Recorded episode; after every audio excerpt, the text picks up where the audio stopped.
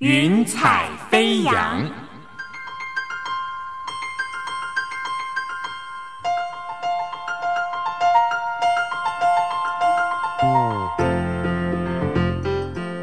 让每一朵云彩的生命牵引着你心灵的飞扬。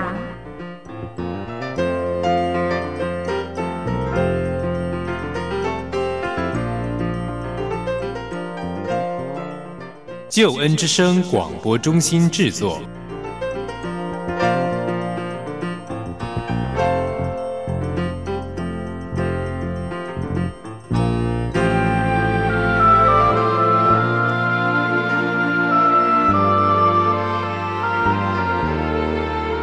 欢迎收听由台湾救恩之声广播中心所制作的生命故事集《云彩飞扬》。我是静怡，邀请你听听别人的故事，想想自己的生命。朋友，你可以想象有一个人，他自曝自己小时候是会偷钱的小孩，但是长大之后呢，他却成为无数人的帮助者。他是怎么做到的呢？我们就来请问他。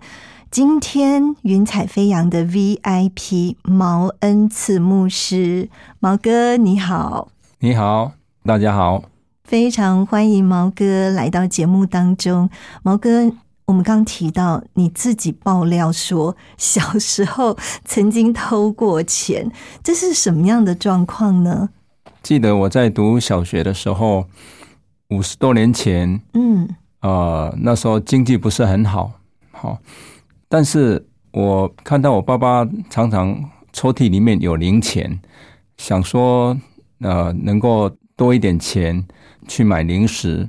其实我偷钱的动机很单纯，有一点像是仗义行侠，偷这些钱买的零食其实是请妹妹吃东西，偷一次 OK， 偷两次 OK， 没想到我继续做，被我妈妈发现了。那我小学生嘛，妈妈知道了，她就拿棍子要打我啊！小学生跑得很快，我妈妈追不到我，就说来回来，没问题哈，没关系哈，我不会打你。但是就是听妈妈的话哈，回来不得了哇，打得好惨啊！那是我小时候，特别是读小学的时候，印象最深刻的一件事。那一次经历了这一件事，后来就没有再偷任何的东西。我想这是小时候从妈妈来的一个教训啊，就是自己家里的钱也不能乱偷乱用。那这是我小时候印象最深刻的事情。好特别哦。那时候是小学5年级吗？差不多3、4年级。3、4年级的时候，小小的，所以还是有点似懂非懂哦。没错。但是听说您是在基督教的家庭长大的，所以你会不会觉得你自己从小比邻居的小孩更多的被要求，或者是更多的被教导，或是更多的爱，是哪一种呢？是的，我是在基督化家庭长大的，所以我觉得我小时候虽然那时候经济不好，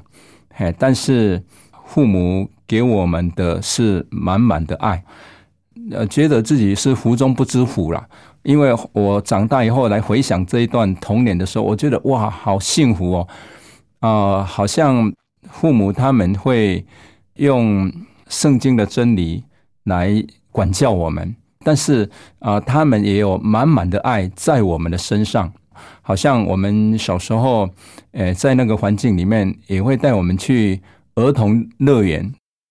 那时候是算是高级的地方，对孩子来说也带我们去那个地方玩乐，很享受。所以小时候经历了满满的爱，在父母的爱护教导当中呀，这是我小时候的很深刻的经历。好棒哦。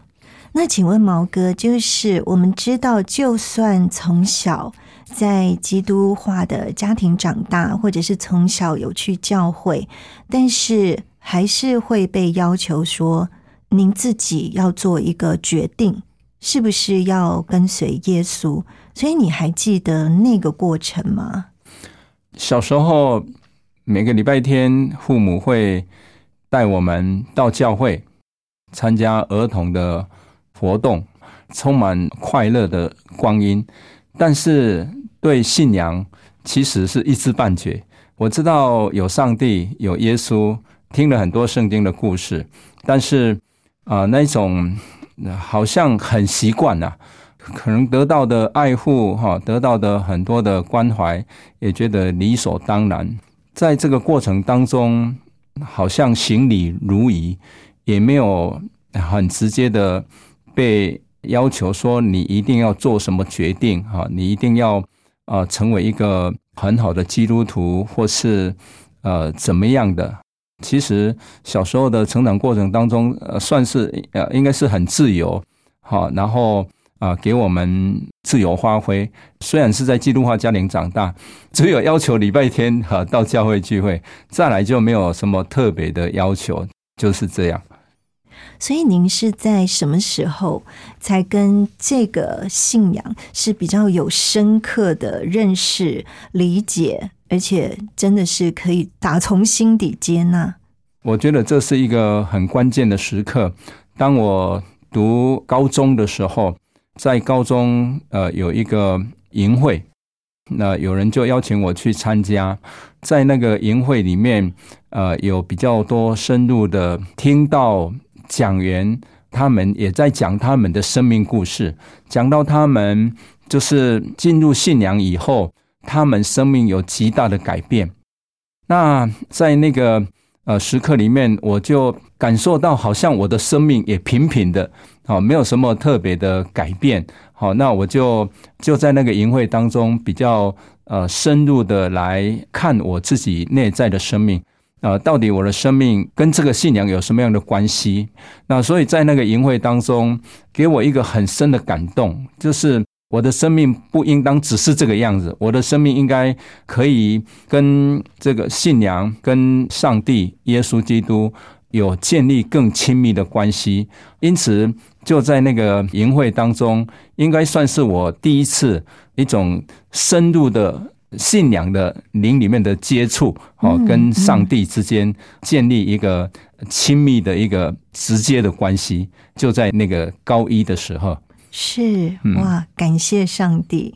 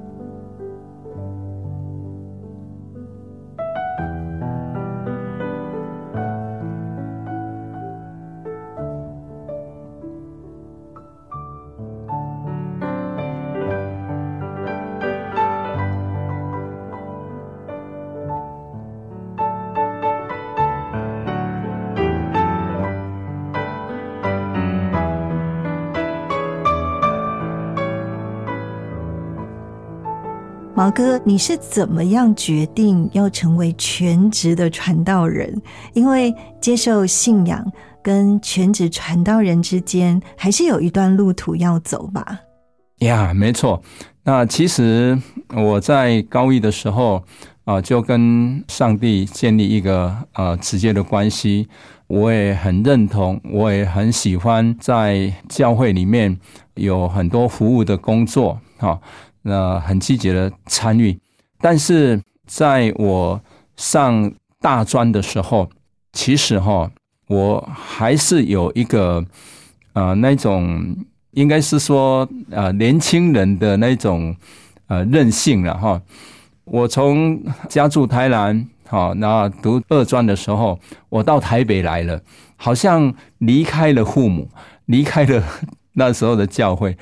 好像没有人看得到我，也没有人管得着我。我到台北开始读书的时候，我就想到说，哇，台北是一个对我们来讲好像一个花花世界，有很多可以玩乐的地方。嗯，那就到周末的时候就会跟同学去玩乐，甚至礼拜天也忽略了。有一次印象很深刻，就是礼拜六同学带我去溜冰，冰刀那乡下的孩子怎么会这一套呢？所以很好奇就去参加这个活动，但是就在那个玩乐当中啊，在溜冰场啊摔得好厉害，这个脚也受伤，肩膀也受伤，头也撞到了。那个是礼拜六，那个时候呢，我整个人就那个心情很沮丧嘿，那我说有点像浪子啊，就是已经流浪到外面了爱怎么做就怎么做。隔天啊，礼拜天我就乖乖的到学校附近的教会去聚会。是一进到教会就泪流满面。嗯，好像上帝在呼召我这个浪子回来一样。这是我在信仰过程当中的一个经历啦那至于我为什么会成为传道人，经过那一次经历之后，我的信仰就更加的深入，跟上帝之间的关系就更加的紧密。好像我回想到我高一的时候是一个入门嘛，在读二专的时候又另外一个晋升提升所以在教会的生活服务都不间断那而且有那种热忱在教会的服务当中。到了我当兵，上帝很恩待我让我虽然读二专，我仍然考上预官所以考上了预官是正战官，抽到了兵种是海军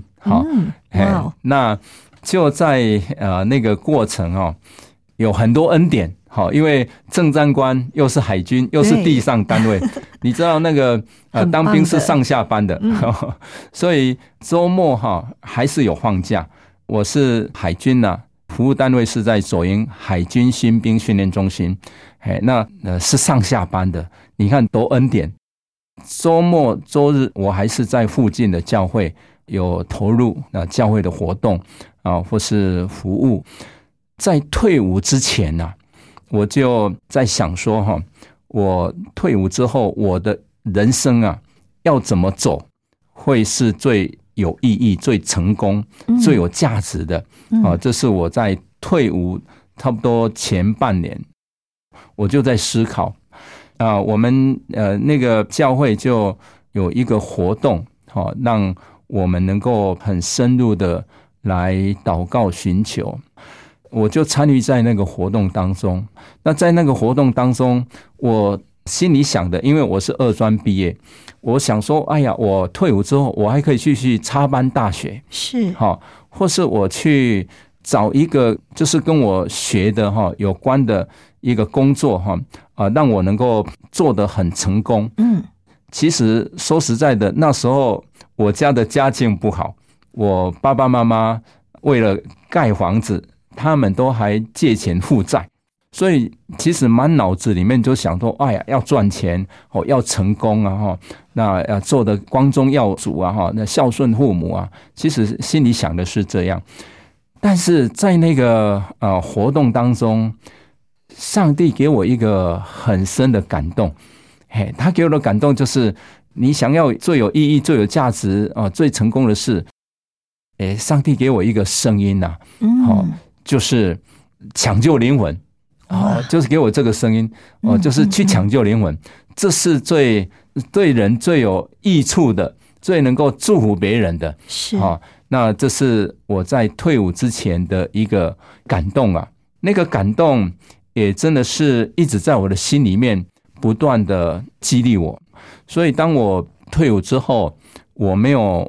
马上去进到神学装备里面，那我退伍之后我就先去找工作，虽然那个心中的感动还在。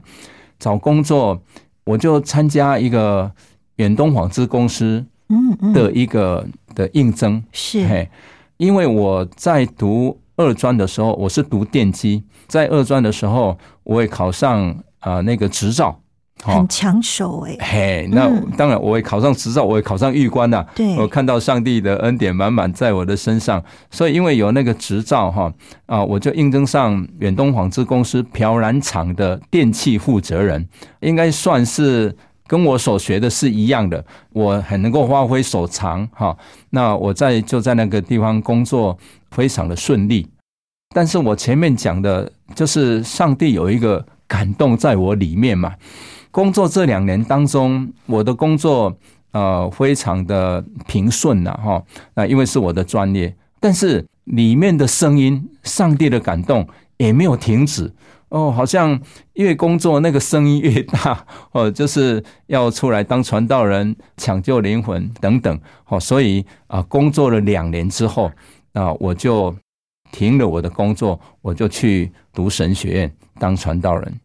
我们听到毛哥的分享，可是还有一个疑问哦，就是您刚有提到说，其实家里面是有经济上的需要，所以那个部分怎么办呢？如果你去读了神学院，放下这个大好的工作，还有我们说前途，这是金钱的钱，那有什么打算？怎么度过的？我很感谢上帝哈，这是我生命当中一个极大的经历。其实我爸爸妈妈他们因为要盖房子，所以他们负债，他们要还债哈。那我出来像我刚说我应征上远东纺织公司朴兰厂的电器负责人，我赚的钱其实都是帮爸爸妈妈还债哈。那讲到这个进入神学院的这一段，所以我就没有工作啦。神学院4年的时候我们神学生周末都要到教会去实习，教会都会给我们实习费所以我也把我一部分的实习费其实就是生活费，就是还是每个月有一部分帮助父母还债那很奇妙的就在这里，这4年我不晓得那个钱从哪里来，我竟然神学院还没毕业，我家的负债已经还清了那这是我经历上帝的信实很奇妙的地方。还有就是当我进入神学院接受装备的以后我看到我的父母他们也很积极的投入教会的服务的工作里面所以看到我愿意把自己的生命献上去装备成为全时间的传道人，我家人我爸爸妈妈他们的生命也在不断的成长因为我们也都一起经历上帝没有因为我没有赚钱而断了我们家的经济，反而让我们家在上帝的恩典当中好像生命都改变了那不只是生命当然在外在的物质上上帝也供应我们的需要这是很奇妙的恩典呀真的非常的奇妙哦，跟一般人所想象的完全不一样。是的，我们的上帝真的是太棒了。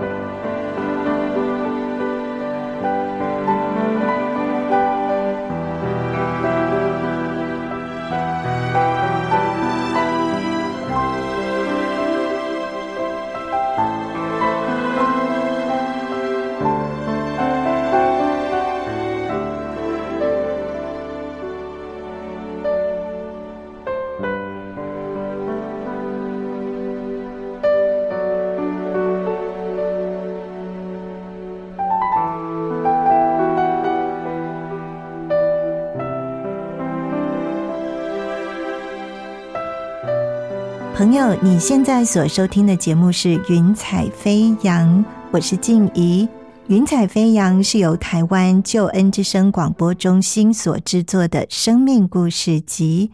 今天的故事主角是毛恩赐牧师，毛哥。刚才毛哥我们说到你曾经是浪子回头，就是自己跑到台北，然后在花花世界，但是摔得头破血流，结果回到上帝的面前，真正的很认真的寻求，而且还经历到全家等于说在经济上面有一个很奇妙的一个算是我们要讲从天上掉下来的礼物嘛，可以这样说。对，但是毛哥，我们有另外一个很好奇耶，就是您说你从小是在台南长大，台南真的就是鱼米之乡，什么都是非常丰富的，环境又好，然后您服兵役又是在左营军港，左营军港又是万坪的草地，空气好，阳光棒。可是您在服侍的时候，你说你到了一个叫做所谓黑箱的地方，这是怎么回事呢？这又是什么地方？当我神学院快要毕业的时候，应该是毕业那一年，毕业生，因为南港这个地方，这个教会没有传道人，所以神学院就安排我到南港来实习。当实习神学生，第一年实习，第二年就毕业了，就留下来，因为跟弟兄姊妹们建立一个非常好的关系，所以他们喜欢我，我也喜欢他们，我就在南港留下来，在那个地方，在教会里面服务。好，那南港这个30多年前，我已经毕业34年了，30多年前南港被称为黑箱。为什么被称为黑箱？因为旁边有一个内湖焚化炉，有一个大烟囱。对，好，内湖垃圾场啊，应该是先是垃圾场，后来才是焚化炉。所以那个就在南港的边界，就是东湖了啦，哈，就在那。所以南港其实因为那个地方，所以那个环境不是很好。还有南港当时候有那个造砖厂，有一些的工厂，所以好像听当时候的人说，白色的衣服晚上领子都会变黑啊，所以那个可以说是环境啊、空气啊，当时候的确是不是很好，所以被称为黑箱。但是在这样子的一个环境当中，毛哥你却选择要留下来服务他们，这是一个什么样的一种感动，或者我们说你那时候你自己的心情是如何呢？我相信这的确是上帝的感动。我到南港实习，因为是神学生，只是不用负责任，但是毕业以后责任就重了，因为我成为传道人。好，那因为实习那一年，我就爱上了这个教会，爱上了这个地方，那我就愿意留在这里。我在当传道人之后，我就去好好的了解南港这个地区。我发现根据那个资料统计，南港在30多年前是台北市12个行政区当中最贫穷的一区。那我想看到耶稣在世上，他就是很关爱那些弱势的、生病的、被鬼附的，或是软弱的，耶稣特别关爱他们。对，因此我想耶稣的一个榜样也成为我的激励。好，那我就在那个时候，我就去跟里长、李干事他们要一些就是低收入户，我就去探访他们。其实在南港传福音不是很容易，但是我就得到这些低收入户的家庭，我就跟教会，我们就按月送米送南魂去关心他们。然后他们家里面如果有孩子要求学，我也透过教会帮助他们申请助学金来帮助他们。这个就展开我在南港开始的这个传福音的事工，也是服务的事工，就从这个时候开始进行了。越做我就越爱上这个南港这块土地，也因为这样，其实我们就是分享上帝的爱，然后传扬耶稣的救恩。起初我们就是不断的分享上帝的爱在这块土地，那没想到这个南港区公所的区长也知道了我所做的，他就对我很有兴趣，就选我当上这个，那时候南港区每一个月都有一个区里人物，然后就选我区里人物公告在这个南港区公所那个里面。那还不单是这样，南港的区长他就推荐我到台北市政府，因为台北市政府每年都有一个荣誉市民，对，不是一个啦，就是好像每一区都会选出来一个或两个荣誉市民推荐到台北市政府。那台北市政府真的是选我为那一年的荣誉市民，成为荣誉市民，因着分享上帝的爱，那也看到带出在区里当中的一个好名声啦。那我想这也是一种荣耀，也是一种见证，就是我们教会在做什么，我们教会在做爱心关怀的工作，我们教会在做传福音的工作，所以那时候台北市每一个行政区都有老人服务中心，但是南港区的老人服务中心没有人要接，没有人要办，区长就找我们教会我们就开始来办南港区的老人服务中心，也办了9年之久，每一年的评鉴都是优等的，这是我们在南港地区南港浸信会里我们所做的。那当然啦，也得到好名声，也荣耀上帝的名，也当时候也带领很多长辈，因为老人服务中心很多是服务长辈嘛，来到教会得到救恩，所以这是心中一个很大的一个喜乐啦。我觉得毛哥真的是太谦虚了，因为其实我们知道这个影响的范围是比毛哥刚才描述的更大。荣誉市民不是随便当上的，真的是受到很多人的肯定。那毛哥你有特别提到说有一些中低收入的，对他们传福音不是那么的容易，是，所以您还记得那时候跟他们接触的一些状况吗？刚开始其实传道人到一个教会是一股火热要传福音，但是直接传福音常常会吃闭门羹，人家会把你拒绝，知道你是教会来的，知道你是传道人，知道你是牧师，可能你在陌生人的拜访当中人家会把你拒绝但是当我们在做这个弱势关怀的时候，我们每个月送米，就可能就是1包米或是1罐奶粉，每个月的接触他们态度不一样就是那种我看那个态度是180度的转变他们很欢迎我们甚至让我们进去然后接待我们，甚至于聊天，然后我们就是透过这个机会关心他们的真的需要。我也说到他们有孩子没有学费，我们就帮助他申请助学金嘛。就在这个聊天的过程当中知道他们生活当中的需要，然后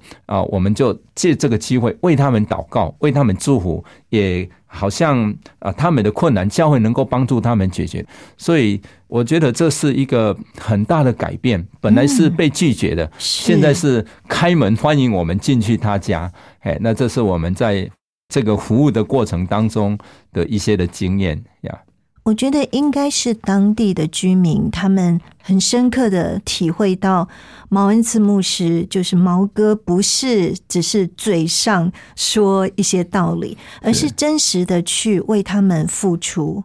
给他们帮助。所以这个帮助真的是我们说很像那个湖中的那个涟漪，是不断的扩大那个影响力。是。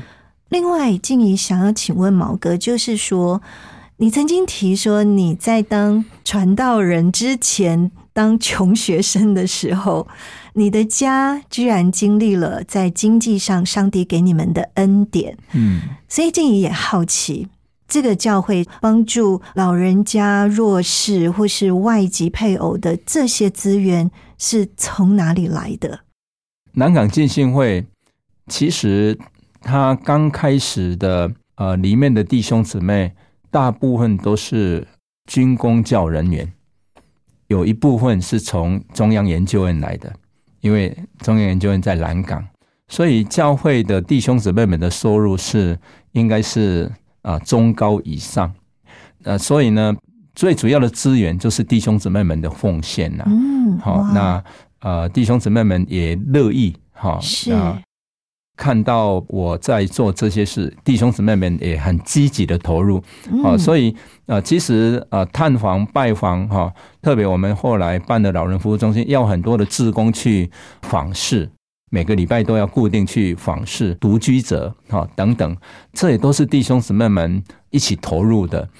那当然了，我们不是只有我们教会，我们也召集了很多的义工投入这样的一个服务的工作。所以能够这样做，其实教会是一个很大的一个资源，从教会来的资源呀。哇，好感动哦。嗯，所以弟兄姐妹他们都很愿意来做这样子的事情，就是去帮助别人，是也非常认同牧师所做的一切。对，嗯，对，哇，真的好感人。嗯嗯，是。但是毛哥有一个最重要的部分，我们是留到现在才来问，因为毛哥曾经也公开的说，可以成就这所有的一切，还有一位幕后的功臣，对不对？就是师母。是是，要不要毛哥谈一谈您的家庭的部分，还有师母给你的帮助？是的。毛师母是我最大的得力助手，是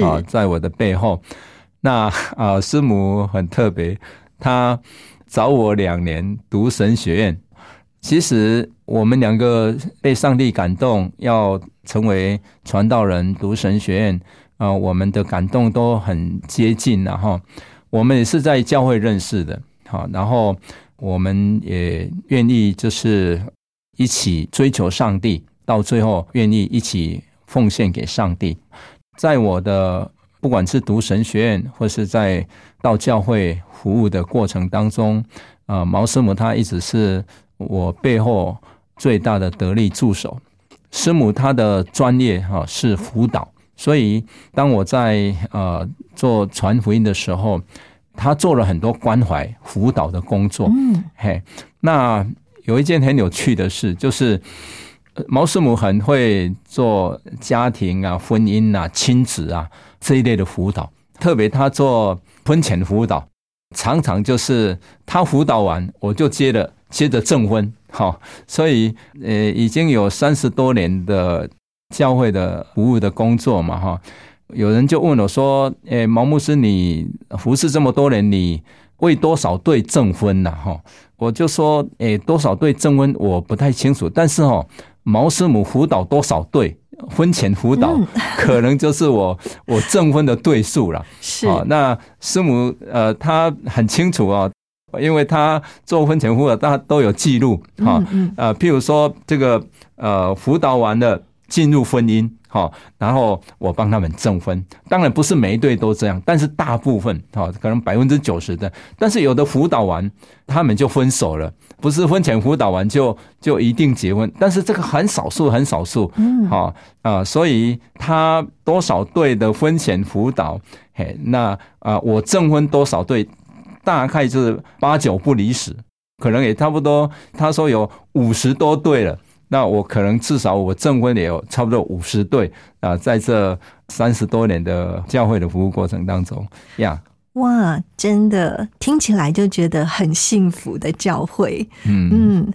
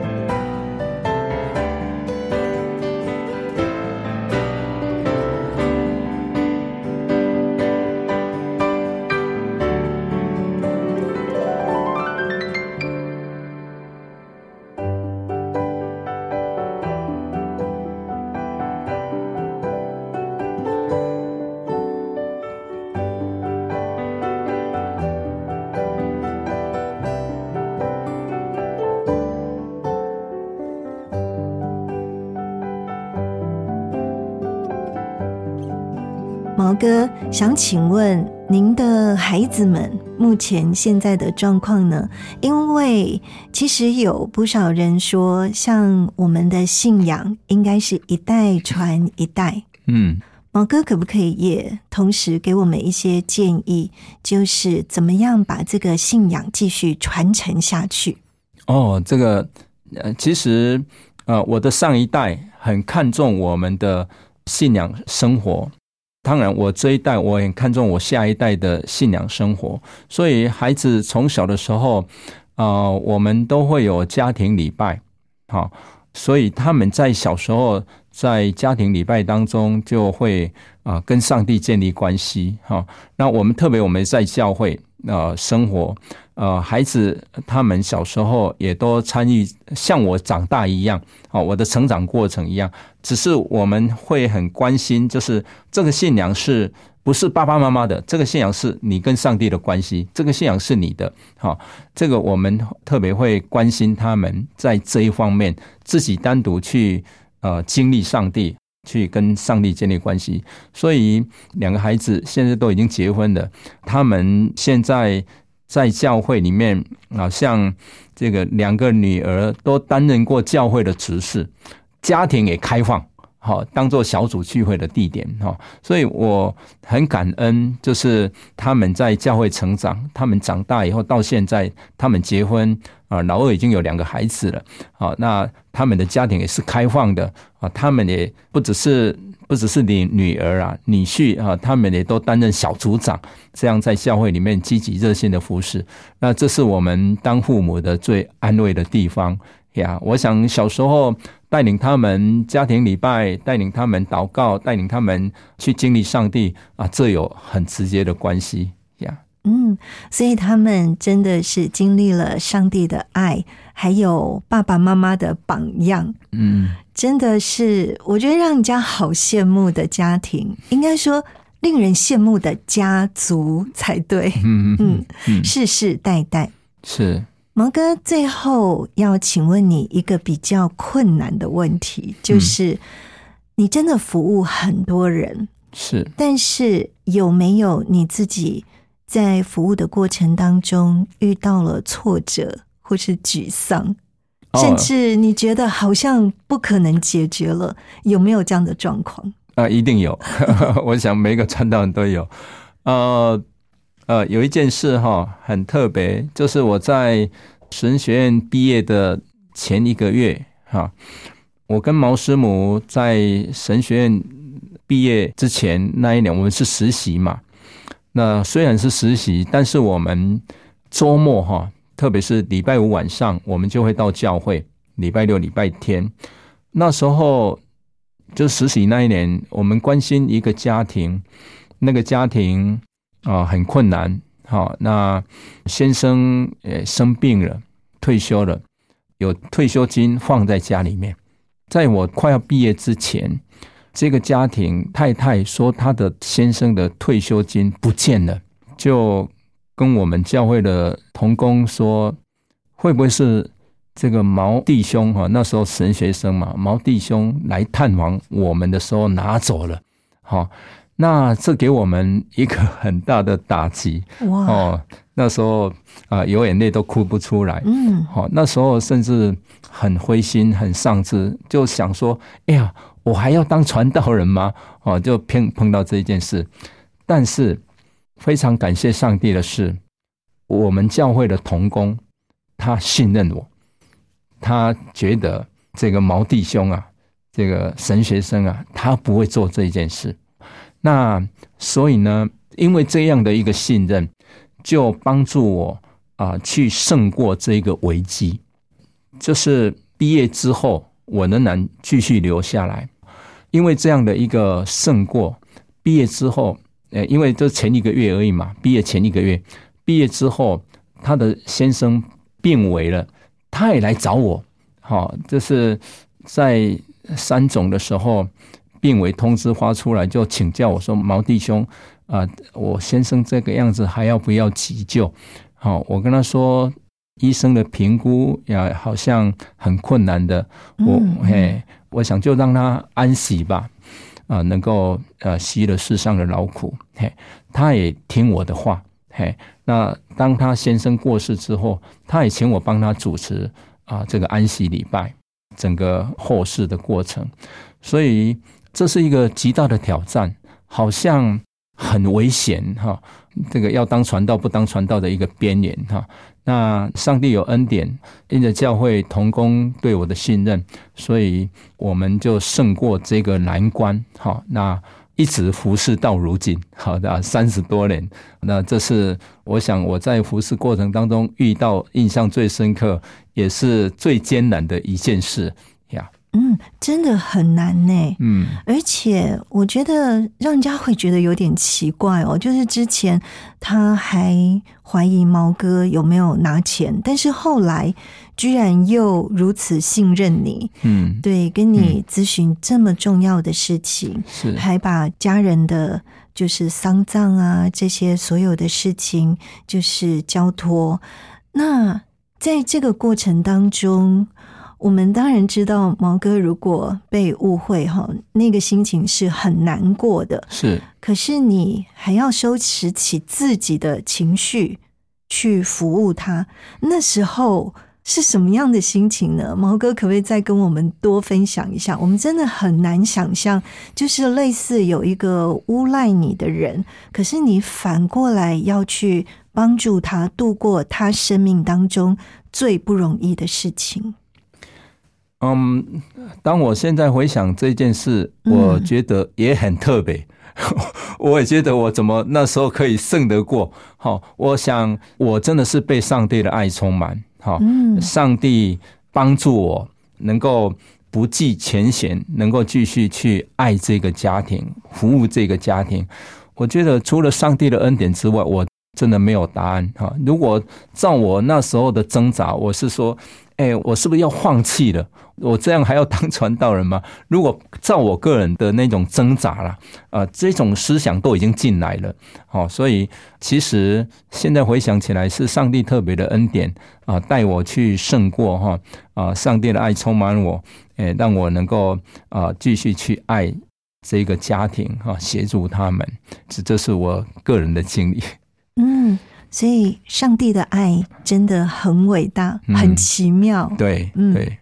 我们知道说毛哥真的帮助很多的人。那毛哥可不可以再帮我们回溯一下？可不可以请毛哥不要太谦虚，真的帮我们回溯一下被你帮助到的人一些例子，好不好？嗯，很多例子了哈。那这些例子呢？有时候是跟我太太会有直接的关系，譬如说应该是说最近的哈，有人在病痛当中，我常跟毛师母就到医院去探访，那关心他们，为他们祷告，为他们祝福。当然有的人好转了，得到医治的，出院的，但是有的人没有好转。然后就病危了，就离世了。我印象很深刻，就是有一个老弟兄，他的太太病危当中，当然起初很客气，就是要我为他们来祷告。太太还没有信主，那我觉得好像这样还不够，应该要更多祷告，也让他知道这个信仰的宝贝。所以我就跟这个老弟兄分享，希望他的太太他能够在临终之前有机会听闻福音得到救恩。那这个老弟兄就带我去看他的太太，是很危急的啦，就在病床上，就是关心他，为他祷告，也很直接的告诉他说你要不要信耶稣。我想前面有很多的祷告，那没想到他点头愿意信耶稣。哇！嘿，然后我就问他说你要不要受洗，在病床边，他还点头愿意接受洗礼。因为我是牧师嘛，所以我就把他们的家人都找来，那我们就围在妈妈的身边，那为他做这个点水礼。那也看到他真的是因为这样，老弟兄他的家人得到安慰，他的孩子得到安慰，我看到他这个老太太他也得到很大的鼓励啊，很大的安慰啊，后来真的安息了，安息在上帝的怀里。我觉得这些助人的工作，我觉得这是非常有意义的。当然还有的就是有更多的传福音啊，让人家能够得到这样的一个宝贝的信仰，宝贝的救恩。哇，我觉得像这位老太太，刚才毛哥分享，她虽然已经是生病，而且家人也觉得可能不太有希望了，但是她愿意决志受洗，反而她在病床上，她有了一个永生的盼望。哇，真的。那我想说，我们都知道毛恩赐牧师真的给许多人祝福，从大的到小的，小朋友也有，全部都有。所以毛哥，可不可以在这里邀请你，就我们现在正在收听节目的听友，可不可以给他们一点祝福？我很乐意来祝福大家。我就用一节经文，上帝的话来祝福大家。圣经箴言10章22节，耶和华所赐的福使人富足，并不加上忧虑。那我就用这句话来祝福大家，耶和华所赐的福使人富足，并不加上忧虑。愿你也能够得到耶和华所赐的福。上帝所赐的福是丰富的，是蛮有爱的，蛮有祝福的。愿上帝大大的赐福给每一位听众。谢谢。哇，好棒，非常谢谢毛恩赐牧师。毛哥，今天谢谢你的分享。谢谢。谢谢。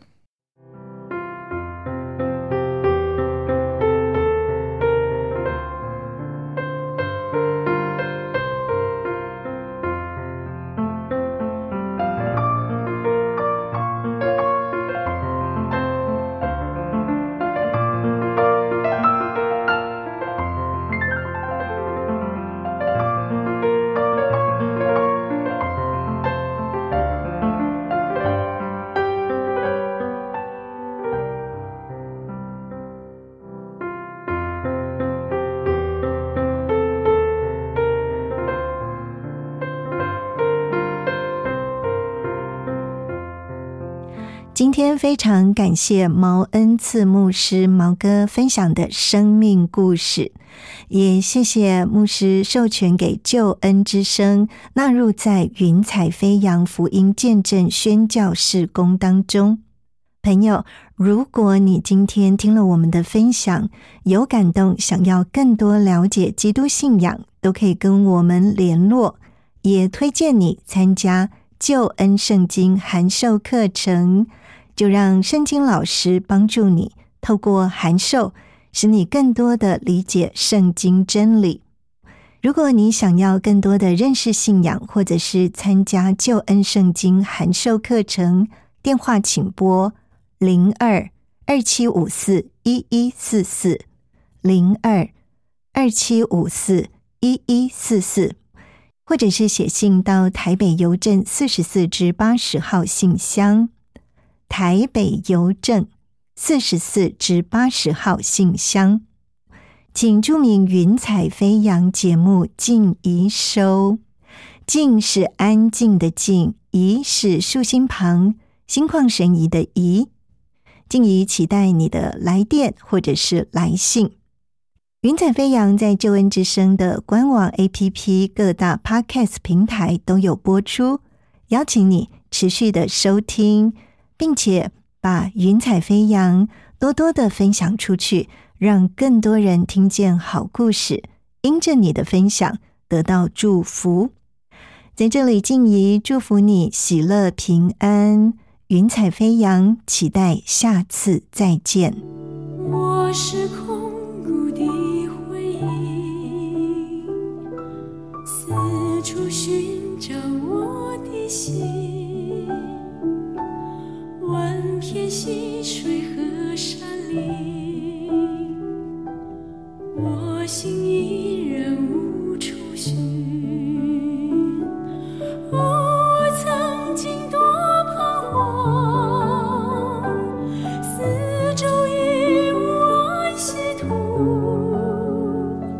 笑声留不住欢乐，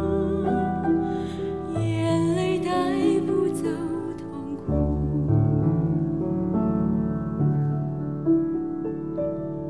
我说生命不稀奇，一声叹息归尘土，放弃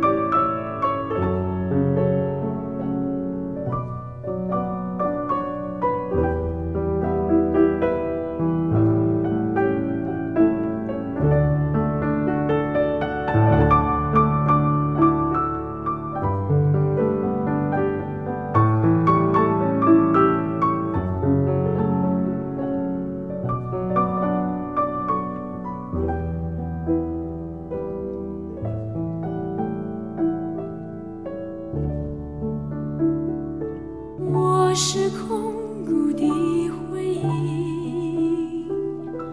四处寻找我的心，万片溪水和山林，我心依然无处寻。我曾经多彷徨，四周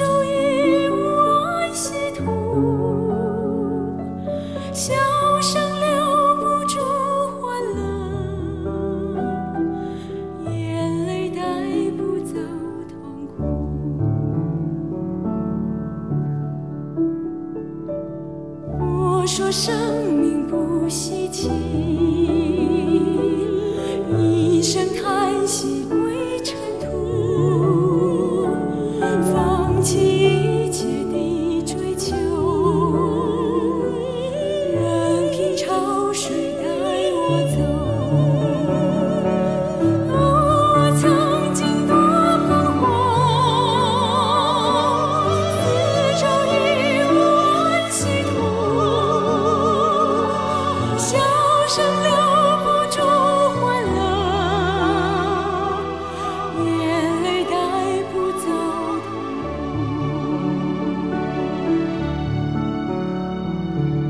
有人曾经告诉我，耶稣正在寻找我，他还能够保护我，他手能够医治我，我心中的快乐，我要见到那太阳，我心紧紧跟随他，我从还要赞美他。朋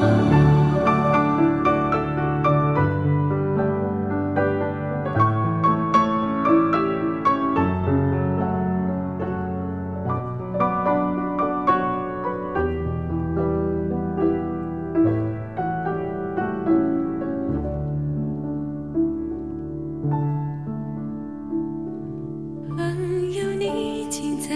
哪里？四处奔跑何时已？如果你还愿意听，让我再来告诉你，耶稣基督救赎主，他曾满足心无数，向他倾诉，向他哭，他必是你的宝足。耶稣基督救赎主，他曾满足心无数。